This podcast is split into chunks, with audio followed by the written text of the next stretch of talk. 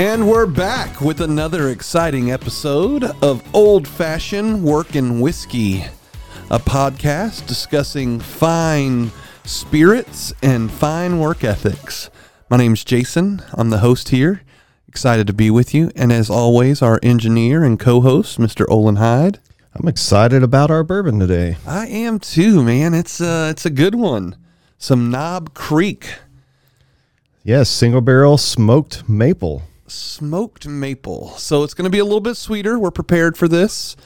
Much more than we were for the BSB 103. For sure. Definitely more prepared. And we've got some great garnishments in in this one today. We did. We we uh went with the recommendation from Knob Creek today for the recipe instead of trying to do just a traditional old fashioned like we did with the BSB. Today we went with their Knob Creek uh, smoked maple for the old fashioned. So it's got the Knob Creek smoked maple bourbon. We made some brown sugar simple syrup to put in it. We used three dashes of orange bitters garnished with an orange peel and one strip of candy bacon. And we went a little step further.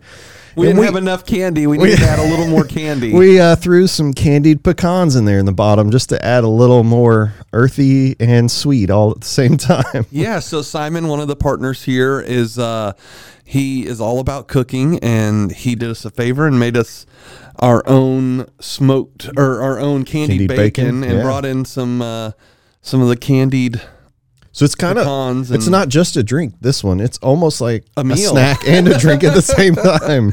which you can't go wrong with. All right, I've been waiting. Olin likes to sample his before the show. I like to wait and get the initial reaction on air. Yeah, while he's you know swirling it around and taking a sip, uh, I did take a drink beforehand. As any good bartender, you you sample the drinks to make sure that they're not crap before you send them out. And uh, so we were mixing this all up and had no idea what it was going to taste like. So I sampled mine a little bit ahead of time, and it's definitely sweet, but it's well balanced with the bourbon. Like you can still get the the warmth of the bourbon that comes through it and uh, he's he's currently sampling the candied bacon at the moment, so he can't quite talk. I don't know whether I like the bacon or the bourbon more. well, when you pull the bacon out of the bourbon, it's hard to to make a decision. Can we right? start a bacon podcast so we can sample bacons from around the country? Ooh, that would be like duck bacon As you dig into the bacon yourself. so yeah, this is it's really it is sweet. So if you're gonna try this, we'll post the recipe on the yeah, we'll have that On on, the the Facebook. Facebook page today. You can go and look at it. Yeah, and then also, you know, we'll post a couple of pictures of what ours look like, how they turned out, and then, uh, you know, it's it's good. It's smooth. Uh, I feel like it's better. Careful there, sir. You're enjoying that a little too much. It's really good. the bacon is. I mean, It's- like you said, we could just eat the bacon. Yeah. we don't need the bourbon today. So it, you know, it is good. It's smooth. It is sweet. So be prepared for that. It'd be be a nice pairing maybe for dessert. I probably wouldn't enjoy it with a meal because it's got a little too many. I don't know. This could probably be a uh, sit down and drink this in the morning with your your pancakes on vacation. A little smoked If you maple, want diabetes, little smoked maple old fashioned with your pancake in the morning and bacon in it. uh, does that make you an alcoholic or a foodie? Yep. So it's 90 proof. So it's it's you know it's not too strong, but it does have a great flavor to it. Like I said, uh, a lot of maple here in this, but it's it's delicious. So highly recommend the uh, Knob Creek smoked maple old fashioned. So Yeah. so let's talk about some work ethic. And this one's not as much work ethic as it is work politics or work environment. No, there's it's there's a. Uh, I know you're trying to use a different word because it's become kind of uh, pop culture in the business world to talk about this particular word. Yeah, so it's we're going to talk about the culture in your office.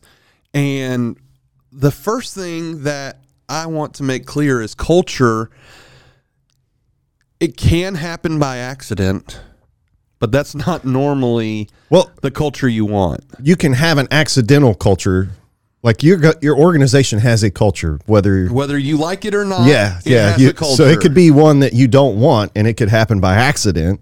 Absolutely. Or it can be one that you craft and you're intentional about creating in your company. Yeah, and that's what we want to start with today is is being intentional in the culture that you create.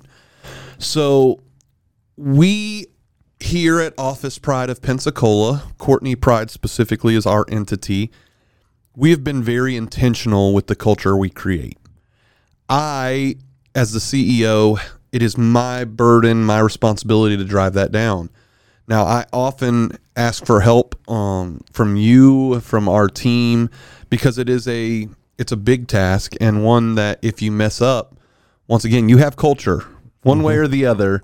It may not be the one you want, but you have it. And Exactly. we don't want to have the wrong culture. I would agree with that, and we've worked very hard. We have been very intentional in the way that we've tried to create our culture here, and we've not always been great at it. And it's just like almost anything else in business. Like it's easy to charge out there and create a message around culture in our company and really drive that home, and then be like, "Oh, we've got it." And then rest on your laurels. The next thing you know, your culture starts to drift. Absolutely. You know, we we have a very specific set of core values established by corporate. We've picked out so I think is there 8, 7? There's eight total. Yeah. Used to be 7 then they added one, now there's 8. So we've really picked out four that we identify with and we feel is pertinent to driving down. And by driving those down, we'll accomplish the other four, but these four really set the pace. And then our mission statement, which is honoring God by positively impacting people and workplaces. And that one, I think we've driven home. We've best, hammered yeah. on that. Yeah. But so by by taking those mission statements and core values and living them out, like it's defined who our culture is. I am not perfect. I make mistakes every day. I am passive aggressive. I am afraid of confrontation. There are many things that I need to do better. But one of the things that I've always tried to do is serve others. And I feel like by showing that, by living that out, we we generate that culture in the office, right? It's we don't have a bunch of people running around saying, "Hey, what about me? Where's mine? When am I getting mine?" Yeah. It's, "Hey, this person's taken care of or this person gets taken care of. We're serving others." and we, and that's intentional. And we cultivate it, like I said, because it, it's not a, hey, we're going to go out and, um, and I'll use that word as everybody has heard on the previous uh, episode. Like I'm a horticulturalist. So cultivation is not something you do once. It's not like, hey, we're going to go into somebody's flower bed and rip everything out and do a whole bunch of new plants and then we're done forever. Like cultivating is going out and watering and fertilizing and pulling the weeds and making sure that you continue to create an environment for your plants to thrive in. And it's the same thing with culture in your your organization. It's not a one-time campaign that a leader can do or a CEO can do to set the tone for culture. That's not enough. They have to pull the weeds, they have to water, they have to fertilize it, they have to tend to it. Otherwise, it will it will not do well. It's just like a flower bed. It can become overgrown with weeds, or if it's not watered enough, the plants can wither up and die. Or if you don't fertilize it, then they don't reach their full potential. So it really is cultivating your organization and making sure that it's it's an ongoing project that you can't neglect. So if anybody out here knows me, they know I am not a big reader. I have not ever been a big reader. I struggle with spelling. I spelled our, our name wrong just before the show started. I'm I'm not in big big on it, but I understand as a leader it's my responsibility to read. And so I just finished a book called The Go Giver, and it's a it's a parable which I've actually found that I really enjoy business parables. It's very specific genre, but I really enjoy business parables. And this uh this is a book by Bob Berg and it talks about the five laws of success essentially and the power of giving. And reading this, I was like, you know what? This is me in a nutshell. This is what I want to be. This is what I strive to be every day. This is who I am, and this is who I fail to be. But by recognizing that and working on that, everyone in the office around me gets to see that, right? And we talked. I think we talked about it the other day. You know what what gets talked about gets executed. Yeah. Right. Yeah, absolutely. And and that brings us to our next big point, which is uh, culture has to be demonstrated from the top down. It uh, you know not only you have to be intentional, you have to cultivate it, but you have to demonstrate it as the CEO, and then it trickles down. And this is part of that conversation we've had where you were like, you know, whenever I say something's important and I start acting on it, and I notice like all of a sudden everyone else in the company starts doing it. So I've been listening. I listen to podcasts pretty regularly on my 30 minute drive to work. And I've been a big fan, and I've talked about him on here before. Patrick Lencioni. He has the, the podcast At the Table with Patrick Lencioni. And I guess probably a month, maybe a month and a half ago, I listened to one. And actually, you guys were in the car with me when we listened to it. And it was uh, Big J, Little J Jerk.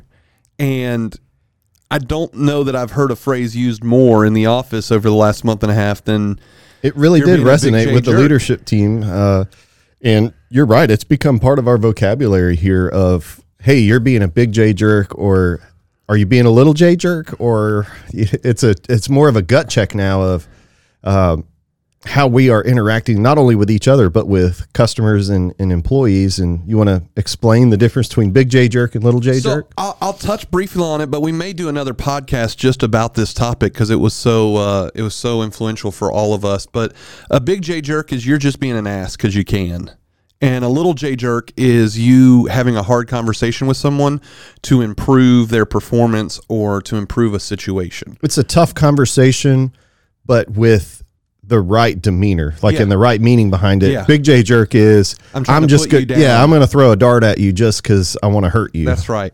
It doesn't benefit anybody. The little J jerk does, and so we we try to encourage each other to have those little J conversations.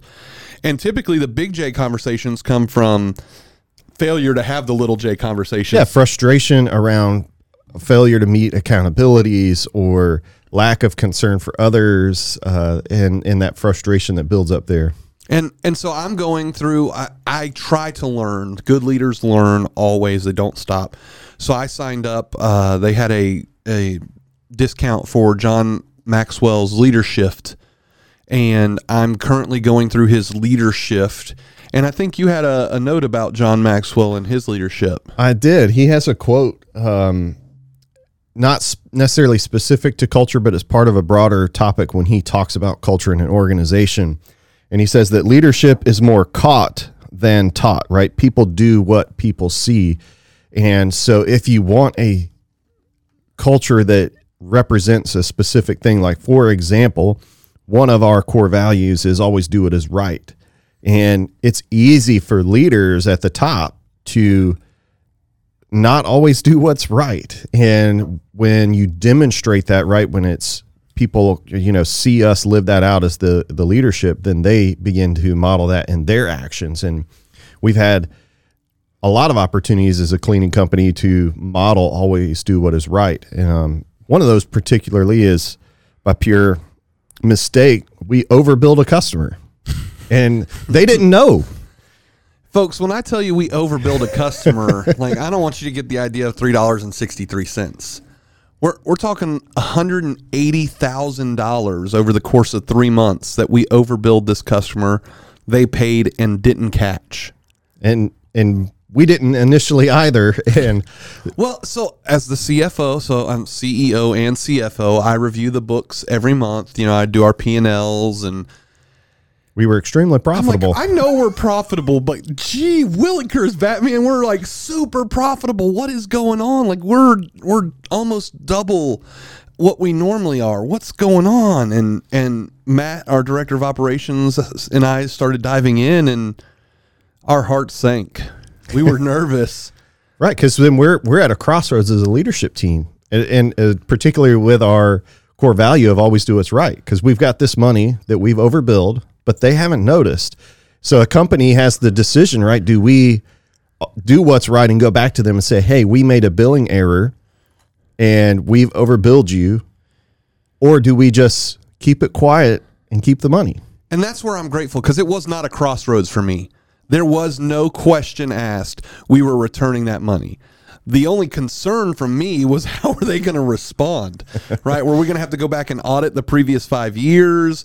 Are they pissed off and hey, we're not going to do business with you anymore? Like that was the concern. Not it never ever crossed my mind should we keep the money right and i'm grateful for that that's that's due to my upbringing with great parents and Yeah. being brought up in church and and instilled those right so we talk about when you're hiring someone core values can't be taught like they have to be instilled in you and Yeah. and and nurtured like those those things just can't be like oh this is how you should handle this situation But here we are in that situation, and we as the company have to act on that. And like you said, there was no question. We went to the customer and said, "Hey, we we caught an error we made. We've overbilled you."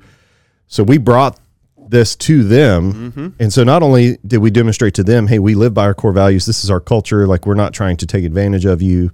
As there, and I'm not pointing fingers, but companies are known to watch the bottom line and mm-hmm. hey, if we could let this slide and add that extra profit, then we'll do it. And so I think it spoke volumes not only to our our employees who saw us do the right thing because that hurt, right? Because we had to go to them and say, hey, like this money's in our account now, we've got to give it back to you. Um, but it also spoke volumes to our customer. Yeah. And and that's the example that everyone gets to see, right? It's and we had a like you said, we had a decision. For me it wasn't a decision, but we could have chosen the wrong thing and that would have that would have shown a, an equally horrible demonstration of who we are. Mm-hmm. Right? Cuz then all the employees think, well, heck, have they underpaid me and just like have they shorted me an hour or two here and there? Like Yeah, and moving forward, our customer might always be wondering, are, have they overbilled us? Have we overpaid them? Like, do we need to watch them? Yeah. But, But now in- it's trust all the way around. Yeah, there's never a question of are we looking out for their best interests? Yeah. So we have to we have to demonstrate from the top. I have to lead that. Owen has to execute on that. Right. If we're not doing the right thing, then it becomes okay for other people to not do the right thing. And that's not what we want to happen. And it's it's difficult. Right? Like we have to hold others accountable. We have to make decisions based on those things. And that's the hard part. Right? The easy part for me is me doing the right thing. I can do that with my eyes closed. Like I just have that integrity and Yeah. there's no question asked. The hard part is getting someone else to do it and then disciplining or following up when they're not. Yeah, and that's that's a discussion we have as a leadership team all the time, and and that's part of the reason we chose the four core values that we did out of the eight that corporate has is we want to be able to drive that down to the performance review level for employees where we're having a conversation on hey you're you're not abiding by our core values and that's going to impact your future here either through uh, potential wage increases or even through uh, remaining employed.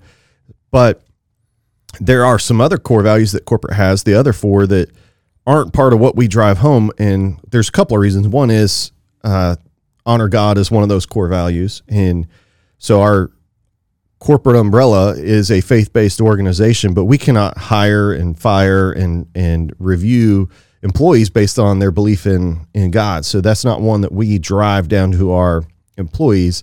Uh, similarly there's one that's uh, in demonstrate honesty integrity and hard work ethic. For us that's something you have to have to to be hired on. Like if you don't have honesty integrity and hard work ethic then you may not even be a fit for us and and that's part of what our interview process is designed to uncover is do they have those things?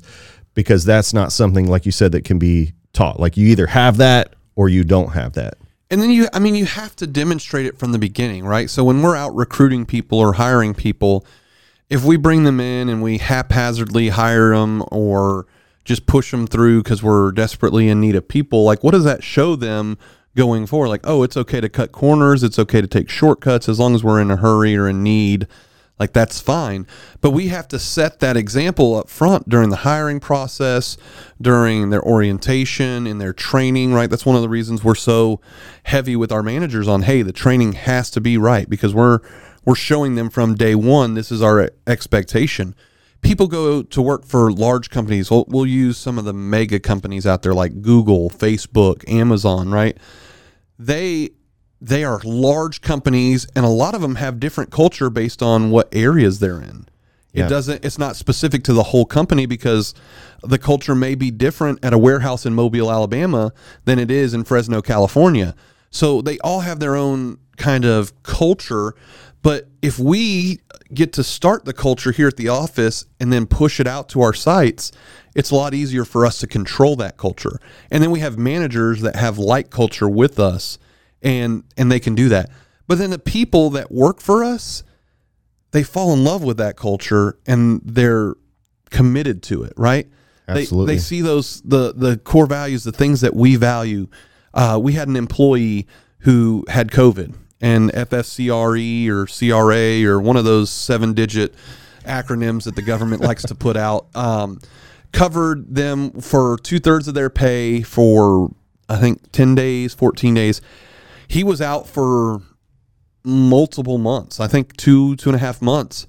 You know, I donated personal PTO time. I know we all a like, lot of employees donated to it and then and that spoke a lot i think not only to our employees that we were willing as a leadership team to say hey he's out of his personal paid leave and he's in a tough spot but what we want to make available is for others who have extra PTO that they're not planning to use or whatever, or just want to help him out, like you can donate your personal PTO to this other employee.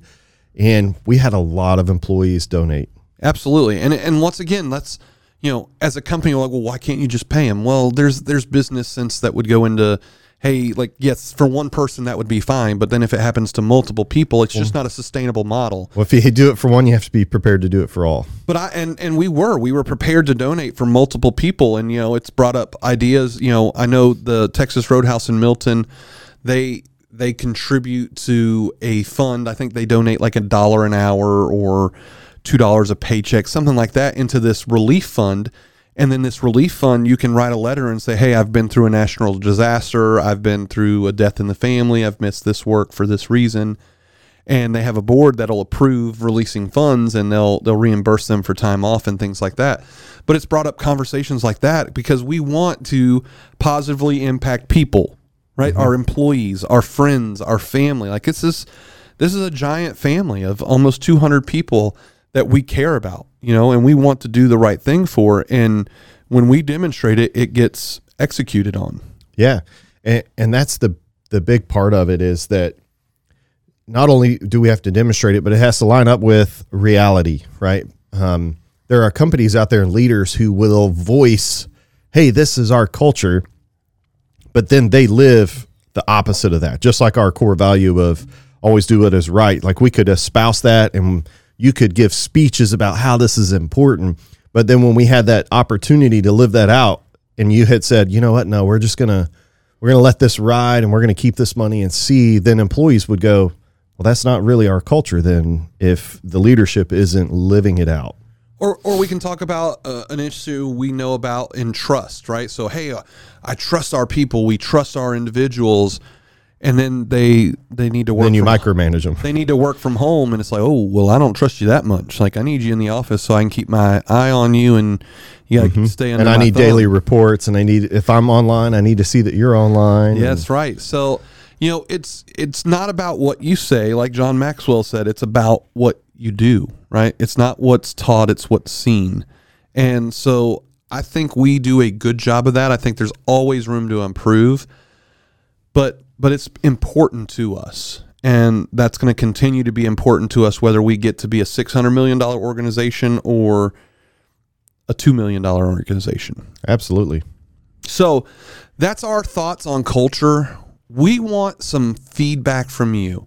So we uh, we haven't done a lot of this, but we want your feedback. So there's two ways to give us your feedback. We want to know what the culture is like at your office, at your business, whether you're a CEO, whether you're a mail courier, whether you're uh, an office aide, whatever your title is. We want to know is your culture what you expected? Do you like it? Is it something that you you feel fulfilled by? And then if not, what keeps you there? Why why are you involved with a company that you're not behind? And there's two ways to get a hold of us, right? There's old fashioned podcast at gmail.com. You can email us directly. Or the easiest way is on Facebook. You can go to facebook.com forward slash old fashioned work and whiskey. You can leave a comment for us there. You can private message us there. Um, we've had several people reach out with different bourbon selections that that we're going to get trying in the next few episodes. We have some people that have made some, um, you know remarks as to our thoughts and agreed or disagreed with us and that's fine right we're not we're not saying we've got it all right we're just saying that this is this is what we do this is what we live and it's important to us. So we just share those ideas. So we'd love your feedback. We'd love for you to get with us on facebook or our our gmail and just let us know what you're thinking. It's been a pleasure talking with you today about culture. I'm jason. My friend olin with us as always. Old fashioned working whiskey. We'll see you next time